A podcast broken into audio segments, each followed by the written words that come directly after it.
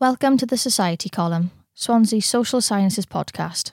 My name is Megan Salter, and in this week's episode, I talk to Leah Owen, lecturer in politics and international relations at Swansea University.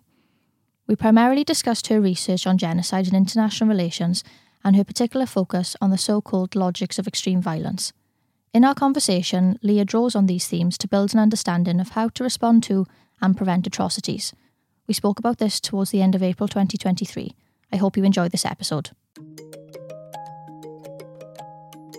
So, Leah, thank you for joining us on the podcast today. I was just wondering if you'd be able to tell us what led you to this specific area of research that you're interested in. Sure, thanks, Megan. So, I guess there are kind of two things that really brought me to this area of research. One of which is a academic, scholarly reason, and then the other which is more of a personal and political reason. The field that I've been working in, genocide studies, has seen a really big move towards looking at the overlap of emotion and ideology and strategic and quote unquote rational motivations for genocide and all these factors and their role in determining how genocide actually happens. And there's been lots of writers on it recently, people like Jacques Semelin, Rhiannon Neilsen, Jonathan Leeder Maynard, Rowan Savage. And so it's a really exciting like new development in the field which i think is actually really helping us to understand like how genocide works what actually is happening when campaigns of mass killing emerge and get underway. And so there's always a value in then trying to consolidate that research and broaden out the universe of cases and also look at examples where maybe genocide or mass exterminatory violence didn't happen or didn't happen to the same extent. Like we can look at examples of sort of prejudice or dehumanization in Rwanda, in Germany, in Guatemala, and Indonesia, and we can say, oh, well, we very clearly got the dehumanization and have got the mass violence. Clearly, these two must be linked But what we kind of need now as a field is to look at cases where maybe you had some dehumanization or some of this very distinctive form of extreme prejudice, but then maybe you don't have the same level of mass violence. So you can really understand well, yes, you have dehumanization, you have violence, but what happens when you have maybe a limited amount? What, what else is needed? what different pathways can you go down towards maybe other forms of social prejudice, marginalisation, etc. So I think one of the things that really drew me to this project, to looking at sort of like toxifying, securitization, dehumanization, and in anti-trans prejudice, was trying to expand the universe of cases in that sense. So that was the academic sort of conceptual, historical interest that drew me to it. The other one, I guess, is, as I said, much more personal experience. So lots of trans people, including many trans people I know, are really worried at the moment. There's this sense of every day there's a new law being passed or proposed in the United States that's trying to outlaw a particular form of trans healthcare or a particular ability to transition schools. I've got there's a quote that from a Fred Deutsch, who's a South Dakota lawmaker, who was saying, "Oh, I've had family killed in Auschwitz, and I've seen the pictures of the bizarre medical experiments. I don't want that to happen to our kids, and that's what's going on right now." So there's a lot of kind of scaremongering about this kind of predatory threat that we pose to vulnerable people, children, women, girls, etc. And so there's kind of this worry that there's an attempt to remove people from public life. And when you hear people like, again, sorry, I've got my bank of quotes here. Uh, Mike Knowles at the recent CPAC conference, which is the like big Republican Party conference, who's saying, for the good of society, transgenderism must be eradicated from public life entirely. And so there's a lot of people who are worried about the world and the future. And as a trans woman and a genocide studies academic, I thought, well, I've kind of got a responsibility to look into this to see, well, what are the parallels and what are the differences? And as we're going to talk about in a little bit, what are maybe the things that we should be looking out for? What does genocide studies tell us are the tripwires that indicate you're going down a genocidal path? Or what are the particular warning signs that we should be looking out for? And so, yeah, I guess that partly there was this academic, theoretical reason for doing this research. But as someone who is very personally affected by a lot of these issues and has, again, a lot of friends in the UK, in the States, in Eastern Europe, and further beyond, this is a real concern for us. And so I thought, well, better write an article about it then. Yeah. Thank you, Leah. So, having said that, could you tell us one thing that you would like people to know about your research findings? What's like the most important thing that you think people should know and why? Megan, I'm going to cheat. I'm going to give you two things that I'd like people to sort of take away from this. So, when I was looking at the genocide studies side of this, I kind of identified like four areas or four domains I talk about that represent particularly distinctive elements of genocidal discourse and genocidal policy making, genocidal sort of securitization, that talking up of something as an existential security threat. And they're looking at like the nature of the threat. So, is the threat this invasive, corrupting, infectious existential threat? They looked at the location of the threat. So, is it within someone's valued spaces or communities? Is it within your town, your village, your home, your body? You always think about examples in genocidal propaganda of things like snakes slithering in the grass outside your house or cockroaches or cancers. Genocidal rhetoric says that its targets are kind of threatening the body or vulnerable members of communities, again, children. Uh, and again, I'm going to put such a big quote unquote around this like, are the target group threatening our women? And then finally, having talked up the, the targets of genocidal discourse as such a big existential threat, a key element of this rhetoric is saying, so we need to do something about them, so we need to expel them, so we need to destroy them. They pose an imminent, urgent existential threat. And to quote Scott Straus, who's, I think, given the most neat summary of this, we need to destroy them to save us. And so I guess like the first thing I'd like people to take away from this research, and especially fellow trans people and trans allies, is that we're at some of those stages, but not all of them. So if you think about the location of the threat that is often talked about in anti trans discourse, it's often in schools or in families or victims' bodies remember that quote from uh, Fred Deutsch earlier saying, oh, it's bizarre medical experiments on kids. So that does seem to be a, a very clear parallel. And again, if you think about the targets, it's vulnerable people, it's again, uh, women and children are being threatened by this, whether it's trans women being predators on uh, in women's spaces or whether that's uh, the to quote Abigail Shrier, who's one of the main advocates of this kind of like rhetoric, it's a transgender craze seducing our daughters and making them into deluded transmasculine people.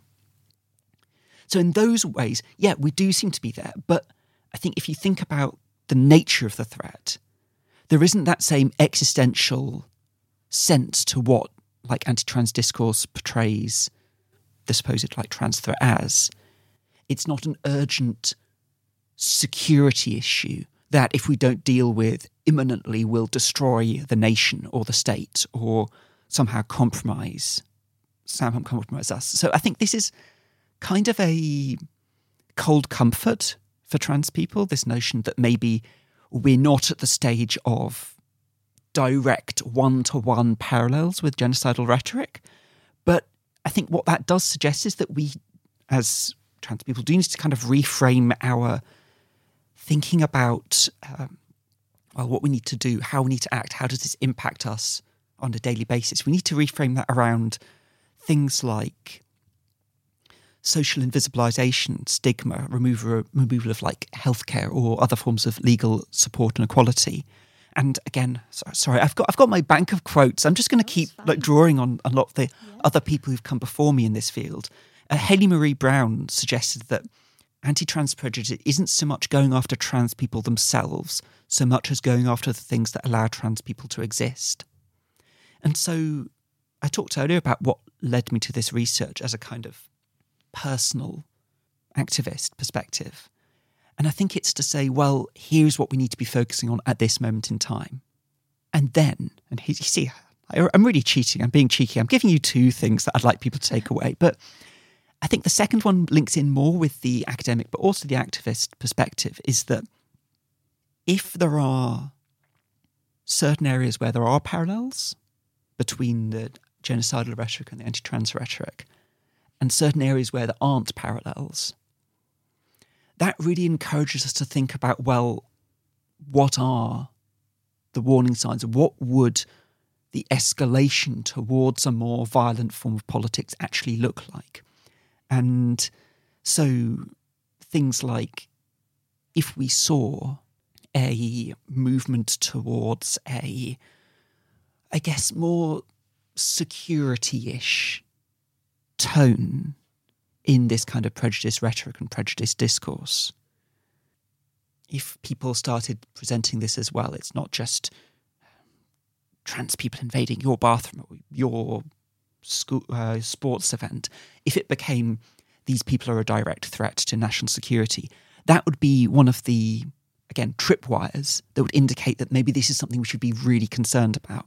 And I realise that's quite a controversial claim because lots of people say, well, don't you think you're being a bit scaremongering? Or don't you think maybe that's a bit disrespectful to groups that have faced direct genocide to say, well, this particular like legal move maybe doesn't amount to the same kind of thing we see we saw in Rwanda or in Indonesia or Bosnia and Serbia or wherever.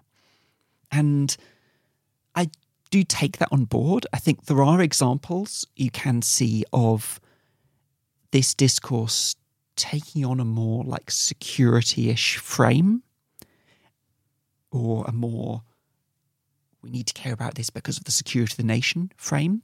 And that does seem to be linked with a genuine uptick of kind of categorical exterminatory violence. So things like Nazi tra- targeting of trans people during the Holocaust and gender non-conform people in the Holocaust was very closely linked to worries about Germany's ability to have enough children to fight the war on behalf of the German Volk. And so in, in Nazi Germany, those two were very linked the anti trans and the security prejudice. In Argentina, lots of fascist groups during the Dirty War similarly saw trans people as a kind of threat to Argentinian statehood or nation, nationhood. We're even seeing it now. If you look at the language and rhetoric used by Vladimir Putin in when he's talking about the reason that Russia has to fight in Ukraine, he's increasingly framing it as we need to defend Russian traditional values from weird gender ideology, or Russia itself will be threatened. And then on a more small scale, but still very serious sort of arena, we also see things like mass arrests of travesti or trans sex workers in Brazil and the US which isn't genocidal in the sense of mass violence and extermination. But when you think about how this is targeting a racially and economically marginalized group as well, it does begin to seem like a source for concern. So I guess if the first research thing I want people to take from these research findings is okay, here's what we need to do now. This second one is what should we be looking out for? And not just in trans studies, but in genocide studies more broadly. So, from what you've been saying, I, I see your research as being extremely progressive and important for today. Um, but why do you think that this research matters? I know you've touched upon it sort of throughout, but if you could redefine that, that'd be great. Yeah, so I've talked about how it matters for, well, for me and for people like me, and for trans brothers, sisters, and siblings across the world. But I think that if we're thinking about the broader area of like why this research matters more broadly, I think it's because if we as scholars, as policymakers, as activists want to prevent violent prejudice and extreme violence, we need to be able to see it coming. Because, as I think Kofi Annan said, like, by the time it's happening, it's too late. And so, in order to do that, we need to have a really good sense of early warning.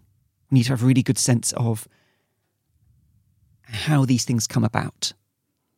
And in order to do that, like this, like the scholarly basis really needs to be pretty strong.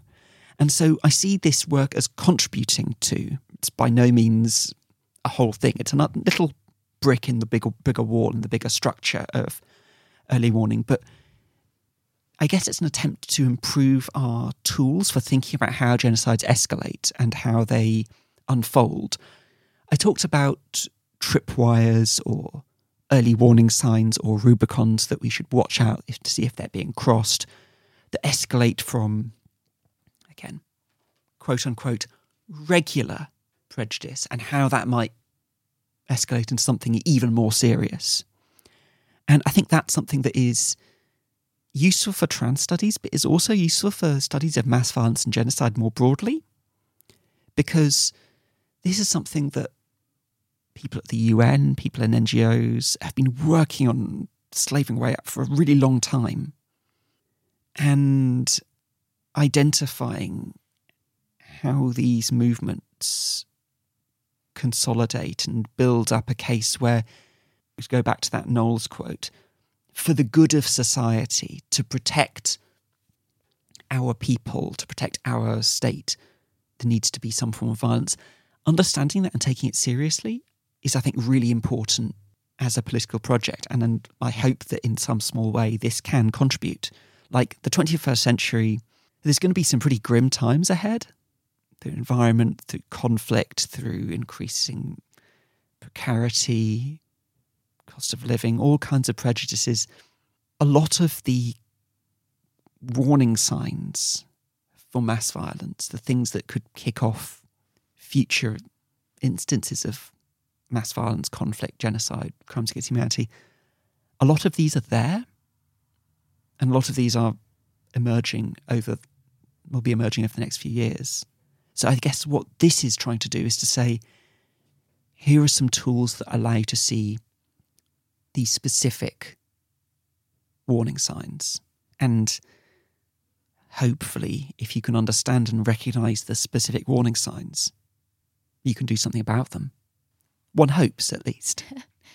Thank you, Leah. This has been a truly fascinating conversation. I'm really pleased to have been a part of it. Good luck with all the rest of your research, and, and thank you again for being part of the podcast. Thank you for inviting me on and for putting together this amazing project. You're welcome. Thank you very much. Thanks. Thank you for tuning in to the Society column. The next episode will be released on Monday, and you can find it wherever you listen to your podcasts.